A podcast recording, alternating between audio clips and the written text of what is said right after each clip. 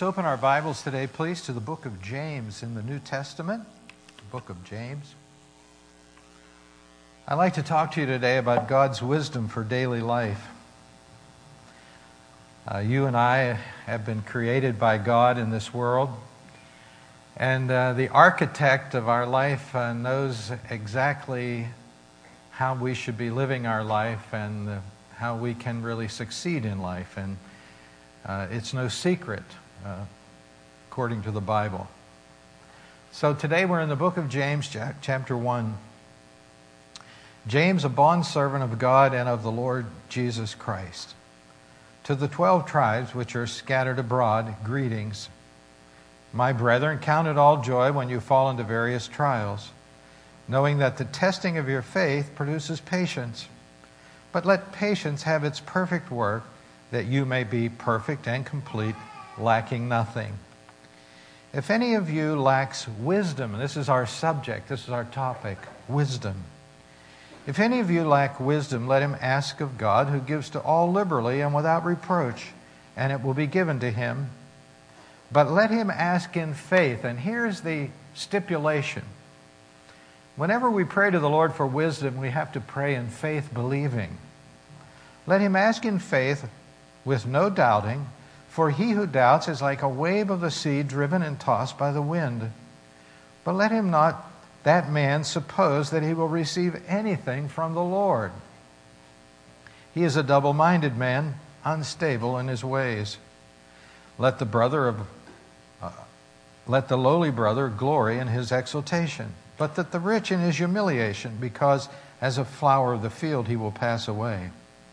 For no sooner has the sun risen with a burning heat than it withers the grass, its flower falls, and its beautiful appearance perishes, so the rich man will also fade away in his pursuits. Blessed is the man who endures temptation, for when he has been approved, he will receive the crown of life which the Lord has promised to those who love him. God's wisdom for daily life. A number of years back, State Farm Insurance rated the most dangerous intersection in the United States. The winner, or better, loser, was the corner of Beltline Road and Midway Road in Addison, Texas.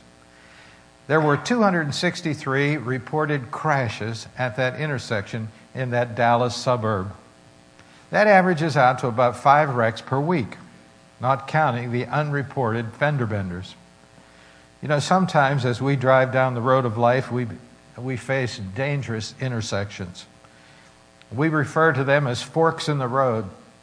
They're those moments where a choice, the choices we make, determine the course of our life for a long time in the future.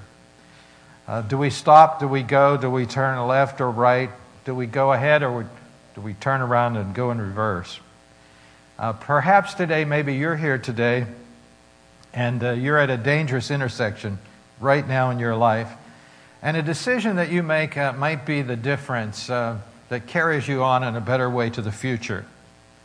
You know, the Bible speaks about a divine resource that we can utilize when we come to these intersections in life.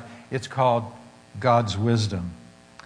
Many times when we approach one of these intersections, we realize, hey, listen, we're coming up short. We don't know which way to go. What is wisdom? Wisdom, according to Webster, is this the ability to make right use of knowledge. One prominent theological dictionary defines wisdom this way it's the prudent, considered, experienced, and competent action to master the various problems of life. You know, in this world we have plenty of problems, don't we? But God has not left us alone to devise a plan for our problems. He's given us His divine plan. You know, when we think of wisdom, what do we think about? Well, since I've been in the ministry for a long time, I think about those wisdom books in the Old Testament. Have you ever heard the term wisdom literature? If you had all the books in your library on the Old Testament, uh, they would be categorized at least in four categories. The first category would be the law, the Torah Genesis, Exodus, Leviticus, Numbers, and Deuteronomy, the law. The second category would be history. There would be 12 books of history. The third category would be wisdom, and there would be five books there. And the fourth category would be prophecy, 17 books in the Old Testament. Uh, those books of wisdom, what are they? They're the Psalms, the Proverbs, Ecclesiastes, Job, the Song of Solomon. You know, many of those wisdom ideas come from King David and King Solomon. Uh, they're the things you read in the Bible and it just stops you in your tracks, and you say to yourself, you know, I can really use that, or I really needed that. Well, the book of James is the book of wisdom in the New Testament. It's called the, uh, the New Testament book of Proverbs or a manual for Christian conduct. Let's think through these thoughts this morning together. First of all, the author. The author is James. You know who he is? He's the half brother of Jesus. Uh, he was the pastor of the church in Jerusalem, the mother church of Christianity. He was probably converted whenever Jesus appeared to him after his resurrection, because remember, the Bible says the brothers of our Lord were not supportive of his ministry until they met him in the resurrection. He had a nickname, and his nickname was Old Camel Knees because he prayed so much. And he prayed so much that his knees were calloused.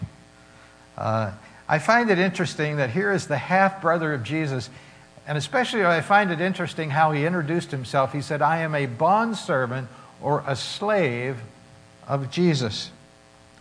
Uh, everyone knew what that term meant back in that day, but, but he was a different kind of slave. Uh, he was a slave by choice, not because he had to be a slave. He signed on to be a slave of Jesus Christ, and that was his aspiration in life. You know, I've discovered that when people in the church come to that place in their life, they can really make headway as a believer to be a slave of Jesus Christ. I remember when Jesus was teaching uh, uh, about the talents, remember, and he gave out certain talents and he was telling the story. And at the end of the story, the, uh, the proprietor said, Well done, thou good and faithful what? Servant. Uh, the Lord didn't say, Well done, thou good and faithful pastor, or bishop, or evangelist, or apostle, or preacher, or missionary, or teacher, or singer. He said, Well done, good and faithful servant. And I think that's as high as you can go in aspiration as a Christian. What do you want to be when it's all said and done? What do you want people to say about you at the end of the road?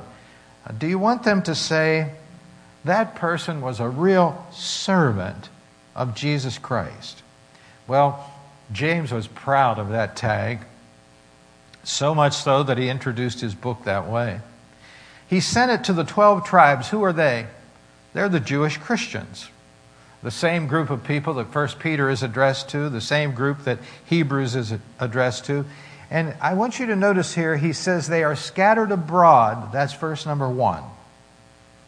Uh, the original language says, in the dispersion, diaspora.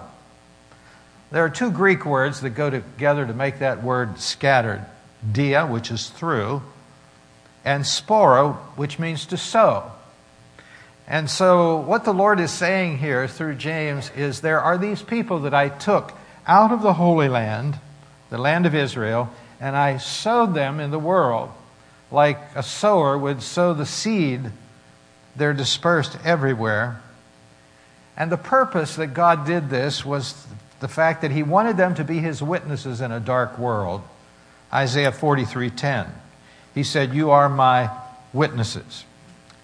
Josephus says there is no city, no tribe, whether Greek or barbarian, in which Jewish law and Jewish customs have not taken root.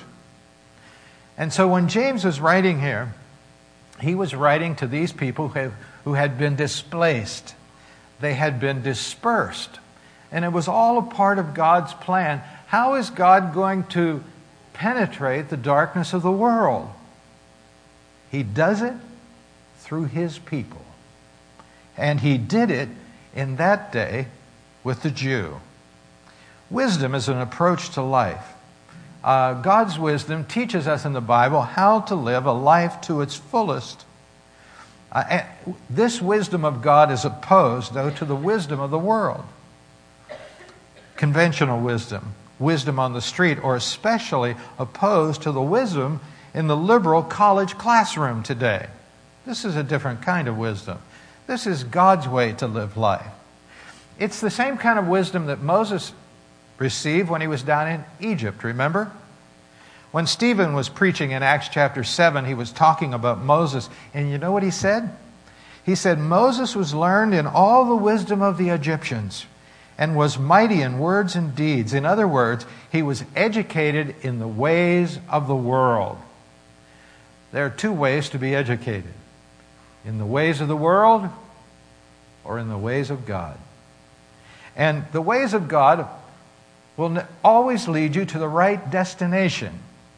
The ways of the world will always lead you to the wrong destination. Biblical wisdom is answering questions that everyone has in every generation how to teach our children how to survive as an adult, the dangers in the church of gossip and slander, the need for hard work in providing the necessities of life, uh, all of the very practical things of life.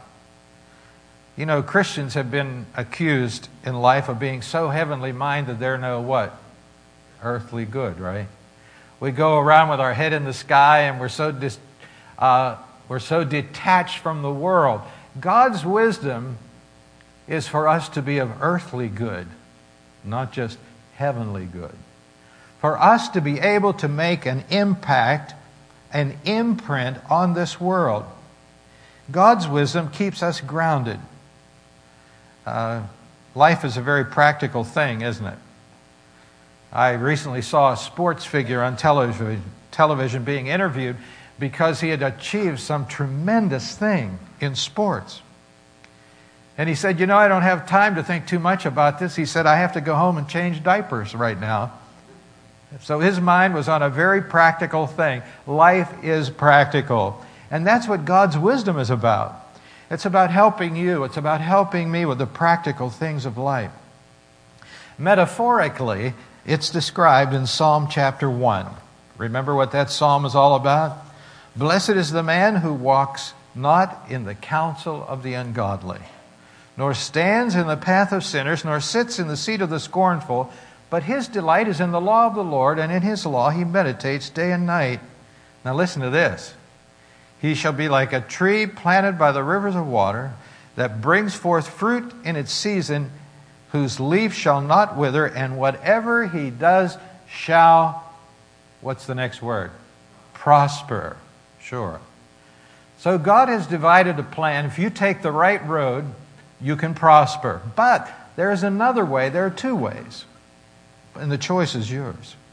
The ungodly are not so but are like the chaff which the wind drives away. Therefore, the ungodly shall not stand in the judgment, nor sinners in the congregation of the righteous. For the Lord knows the way of the righteous, but the way of the ungodly shall perish. In life, there are two ways, two choices.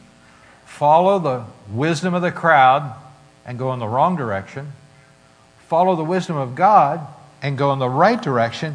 And more than that, you will be successful that is, in God's eyes. Let's go back and look at verse number two. My brethren, count it all joy when you fall into various trials. Trials are coming. You know, the thing that makes the difference in our life is the right attitude toward trouble. God wants you and me to have a proper attitude. The first attitude is this don't be surprised when troubles come. He didn't say, uh, when, if troubles come, he said, what? When troubles come. Adrian Rogers, some of you listen to him on the radio, said of, of suffering for Christ, it's a false gospel that says, just come to Christ and it's all honey and no bees. Uh, there's lots of preaching today that tells you that, listen, come to Christ and you can live on your cloud and you can look down at everybody else in trouble. That's false. That's, that's false teaching. Uh, James said, Listen, Troubles are coming. No one lives life without a lot of trials. And no matter how many times we try to talk ourselves out of that truth, we can't. You know, especially when you're young. You're strong, you're invincible, you're visionary, and you look down at people having troubles and you know what you say? That'll never happen to me. That'll never happen to me. That'll never touch me. 1 Peter 4:12 Peter says, "Beloved, do not think it strange concerning the fiery trial which is to try you as some strange things happening to you." Jesus said this, "These things have I spoken to you that in me you may have peace. In the world you will have tribulation." The words of Jesus. You're going to have trouble in this world. Job 14:1 Man who is born of woman is of a few days and full of trouble. He gets right to the point, doesn't he? Uh, he doesn't sugarcoat it at all. These dispersed Jewish Christians were not only rejected by the Gentiles, they always have been. Just yesterday, I uh, did what I always do I go to the Drudge Report for my news. And the headline on the Drudge Report yesterday said this Today, every Jew I know has left Paris or is trying to. There is an exodus right now in Paris, France, of the Jews because they are targets for people. We call it anti Semitism. Listen, it's been around for as long as the Jew has been around. And these Jewish people here to whom James is writing, not only were they rejected by the Gentiles, but they were, were rejected by their own people, the Jews, because they had embraced Jesus Christ as their Messiah. They were in trouble. Troubles are coming. Another attitude we need to have is we're not immune in the church from trouble. You know, we mistakenly think that the church context will somehow insulate us from trials. I think it can to a degree. You know, the trials that are caused by us by our own bad decisions, uh, we, have to, we have to face them. And you know, people in the church make plenty of bad decisions. We really do. Uh, we sit here and we come from week to week, and we're the people of God. We read our Bibles, we seek His wisdom, we take notes in the sermon, we witness when we can, and we give our money to promote the cause of Christ. And all of a sudden, we find ourselves in deep trouble. In fact, uh, let's look at it here in the Bible. Verse 2 My brethren, count it all joy when you fall. And that word there, fall, has the implication of being swallowed up like quicksand with trouble. Maybe that's you today. Maybe you're trying to do the right thing. Maybe you're walking as close to God as you can, and all of a sudden, uh, something happens. Quicksand. The psalmist said in Psalm 116, verse 3 Death wrapped its ropes around me. The terrors of the grave overtook me. I saw only trouble and sorrow. That's maybe you today. And you know, there's several ways that we can fall into trouble. First of all, we can be the victim of trouble. We live in a broken, sinful world, don't we? And we're often collateral damage uh, you know, in war, a lot of innocent people get hurt. And in this world, a lot of innocent people get hurt too. For instance, let's say mother is going down the street to the grocery store and this gang member is shooting across the street at another gang member and she just happens to be in the wrong place at the wrong time and she's gunned down. She was a victim of the sinfulness of this world. Uh, you and I uh, are in that situation many times. We are just victimized. We are a casualty of someone else's bad decision. I don't know of anybody who's not been victimized by troubles and trials, but the Bible knows that too, and the Bible warns us about that. That uh, that's not the end of our trial. The end of our trial is supposed to be somehow a spiritual victory. Maybe you're here this morning and you are the victim, you're the casualty, and you're paying a big price for someone else's bad decision. Well, uh, join the crowd. Most people are. But then there's another way that we fall into trouble, and that's that trouble that we cause ourselves. We're the source, we're the cause. I can't tell you how many people I've talked to even recently that said, Listen, I'm in this mess because I made a bad decision. I own it, I created it. Yes, we do make bad decisions, and then we have to pay for those decisions that we make. Uh, now, Jesus will forgive us of our bad decisions, but listen, we have to still pay the consequences in this life of a bad choice, don't we? Just because we're Christians, we don't get off the hook. We have to pay the consequence. And so, let me ask you what you're suffering with today. Fill in the blank. What's your trial? What's your problem? Disappointments, bereavements, reversals, catastrophes, losing the things you wanted? Yeah. Whatever it is, fill in the blank. What James is saying here, too, is another attitude that we need to have is don't lose your joy in the midst of all of this.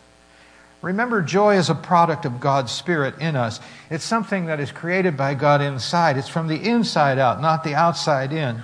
And it's something that can stand the test of the trials of life. Remember, two weeks ago, I told you about those Macedonian churches that were participating in that offering, and they had a lot of joy, but they had lots of problems and they were poverty stricken, but they had joy. Don't let the joy of the Lord be snuffed out in your life because you're going through problems. Why should we have this joy? I think a very important reason that we should have the joy of the Lord is the fact that a problem in a Christian's life has purpose. Okay? Follow me. A problem in a Christian's life has a purpose. Uh, a Christian is just not a life spiraling through time and space headed to the grave. Every day of our life, when we get up, the Lord has a purpose for our existence. Uh, and uh, He knows all about these problems that we have. And so there's a purpose behind the things that you go through and I go through. Not only should we have joy for that, but we should have joy the, of the fact that the presence of the Lord is with us in our problems. Remember Hebrews 13:5, he said, I will never leave you or what? Forsake you. John 14, 17, Jesus said the Holy Spirit will be in you. And so we can have joy in that fact. Because in the world, you know, there are people in the world and they have the same problems we do, but they have to face it alone. They don't have the comfort of the Holy Spirit in their heart, and they don't have His leadership and guidance. I was reading the story of Acts chapter 5. It was about the apostles. You know, they are always in trouble. Because Jesus said to the apostles, Go into all the world and preach the gospel, and it sounded so simple until they actually tried to do it. And when they went out and started to preach the gospel to every, everybody, people really hated it. And uh, they threw him in Acts chapter 5, they threw him in prison. And they no sooner got in prison than the angel came and said, Hey, listen, get out of prison. I'm going to open the doors for you. Get out of here. Go preach some more in the temple. And I guess if an angel told you to go preach in the temple, you'd preach in the temple, wouldn't you? I know I would. Yes, sir. You tell me. And so they went back to the temple and they started preaching. In the morning, uh, the authorities were going to retrieve them from jail. They found out they weren't there. And so they finally found them preaching in the temple. They got them back, and this gigantic disruption took place. And Gamaliel, who was like the chief rabbi of Jerusalem, got in the middle of it and said, Listen, settle this whole thing down. And this was his reasoning. He said, If this thing is really of God, you can't overthrow it, so leave it alone. But if it's of, of their creation, it'll fizzle out, it'll dissolve. And so the people said, okay, we'll do that. We'll just leave them alone. But before they go, we're going to beat them, we're going to flog them. And they were beaten. Now, these are the apostles, remember. They were beaten.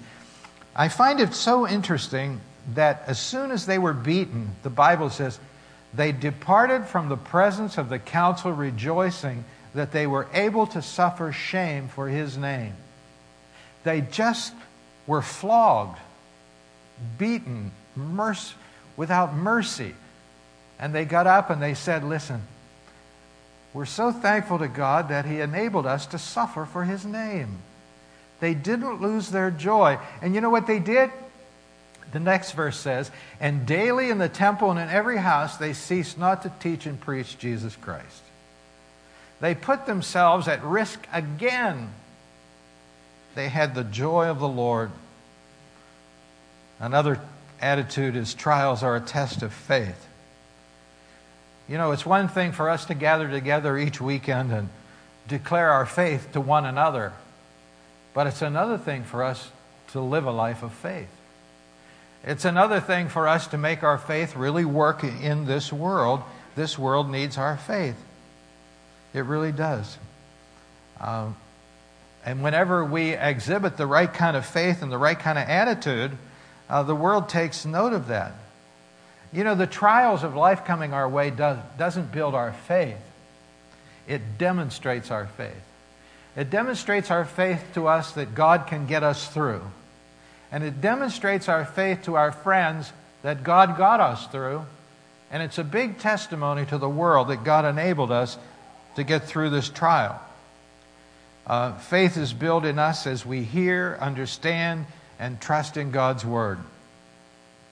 You know, uh, how is faith built? Whenever we interact in a Bible study, like some of you did here in the service this morning, uh, in Sunday school, when we hear a message, that builds our faith. There's always some little kernel of truth that we can say, hey, that's good. I'm going to write that down. I'm going to try to remember that. But you know, whenever we're encouraging you every first of the year to start a journey through the Bible, that's faith on steroids. It really is. Uh, whenever you meet with the Lord every day and you start working your way systematically through the Bible, your faith grows stronger and stronger and stronger. That's how faith is built. And faith is built not just for us to come together and talk about how strong our faith is. Faith is built for us to go into this world and actually live our faith. You know, trials with the right attitude produces endurance. And this is good right here. Look at verse 3 knowing that the testing of your faith produces patience. See the word patience there? It's the word endurance. If, write that down endurance. Um, some people call it perseverance. Hupomone, it means to remain under. Remaining under a heavy load. God is trying to build you up so that you can remain under the heavy load of life. That's his purpose. Uh, we have that, that picture. Here you are, right here. You're the Christian. You're going, it's always uphill, isn't it? you, you wish it would level out. It's always uphill. And uh, sometimes the load is so heavy. Life is a heavy load, it really is. Philo of Alexandria, Egypt, he was a contemporary of Jesus, said this Hupomone, remaining under, perseverance, endurance, is the queen of virtues. This is what God is trying to build in your life the ability for you to keep going, to keep moving forward. Wisdom is applying God's methods to our own life circumstances. It really is. Uh, we need wisdom. You know, there are some situations in the Bible that are black and white. It's easy. God says, go this way, and we go that way, and it always leads to the right destination. But not everything in the Bible in our life is black and white.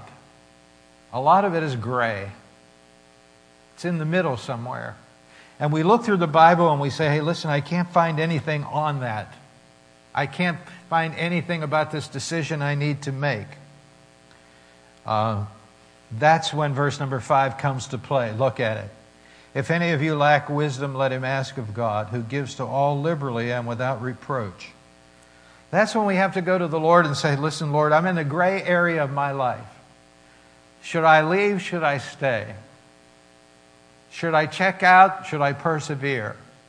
Should I go left or should I go right?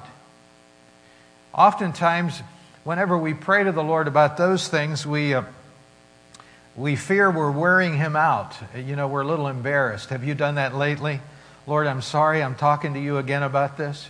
How many people have done that lately? I'm raising my hand. I've done that. But you know, I was reading in the book of Genesis that Abraham did that too. Abraham, remember, was praying for uh, people down in Sodom, and he said, Lord, I'm sorry I have to bother you again. Don't get angry with me. Here we find that whenever we pray for wisdom, God gives liberally and without reproach. He doesn't stand back and say, Oh, you again. Why are you worrying me with this? He said, Listen, I know that you have all these gray areas in your life, and I want to help you with them. And because, you know, when you go to a counselor, sometimes you, the counselor says, Listen, I can't tell you exactly which way to go because if you make this decision, it's on, I mean, this is your life, not mine. And so we have to go to God and say, God, this is so heavy. I've got to have your information here. And He says, Listen, when you come to me, I'll answer you. But you have to ask in faith. And, and what does that mean? I think it means this. And He talks about a double minded man. You know, you can make a decision in this world to serve Jesus sometimes and not at other times. And you can make a decision in this world to get close to Christ when you really need Him and back off from Christ when you don't need Him. That's a double minded person. That's a person who wants to live in two worlds. And the person who lives in two worlds, whenever he prays to God for wisdom, God says, Listen, do not expect to get an answer from me. But if you live over here in my world, and you will serve me as diligently when you're in trouble as when things get well, if you will serve me equally in the same, in the same way, then when you pray, I will answer you. And so I want to encourage you today to be all in for Christ. Don't run to Jesus just when you're in trouble. Uh, don't run to Jesus when the bottom falls out when everything is going good, which happens every now and then, then run to Jesus too.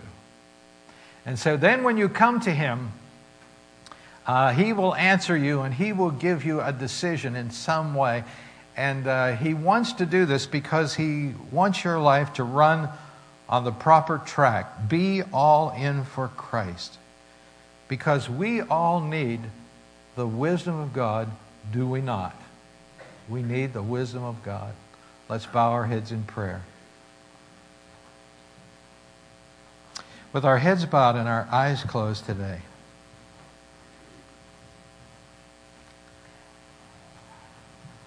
God knows the way of the righteous, and He knows the way of the unrighteous. He knows us when we're in and when we're out. And I want to encourage you today to make a decision this morning in the beginning of this new year, be all out for God. Because God's wisdom will always lead you in the right direction. And He goes so far to say that if you follow Him and you meditate in His Word and you obey His Word, your path will be filled with spiritual success. And I know that's what you want. That's what I want in my life. And so let's stop trying to live in two worlds. Let's get right over in God's world and say, Lord, I know you made me, you saved me by your grace. You saved me for a purpose. And these trials that I'm going through right now, there's a reason behind this. Let God build your faith. Dear Lord, we thank you so much for your word. It's so impactful in our life today. We live right here with these Christians of old who had all sorts of troubles. We do too, Lord. And we pray that you'll help us to walk in your presence. Uh, to go left when you say left and right when you say right. To stop at the right time. To turn around. To make decisions that are correct. According to your word, we pray. In Jesus' name. Amen. Let's stand together as we sing our closing song today. If you'd like to come and pray about anything that's going on in your life,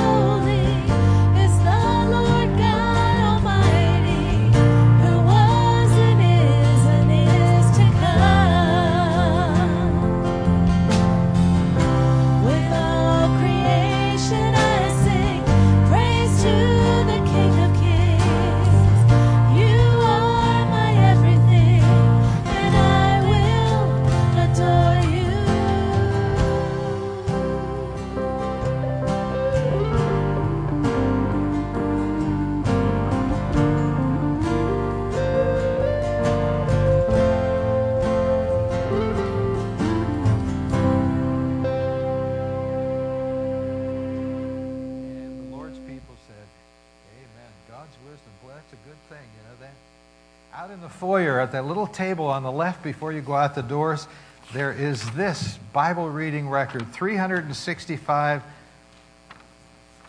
chapters in one year. One chapter a day. Now this, if you've never started.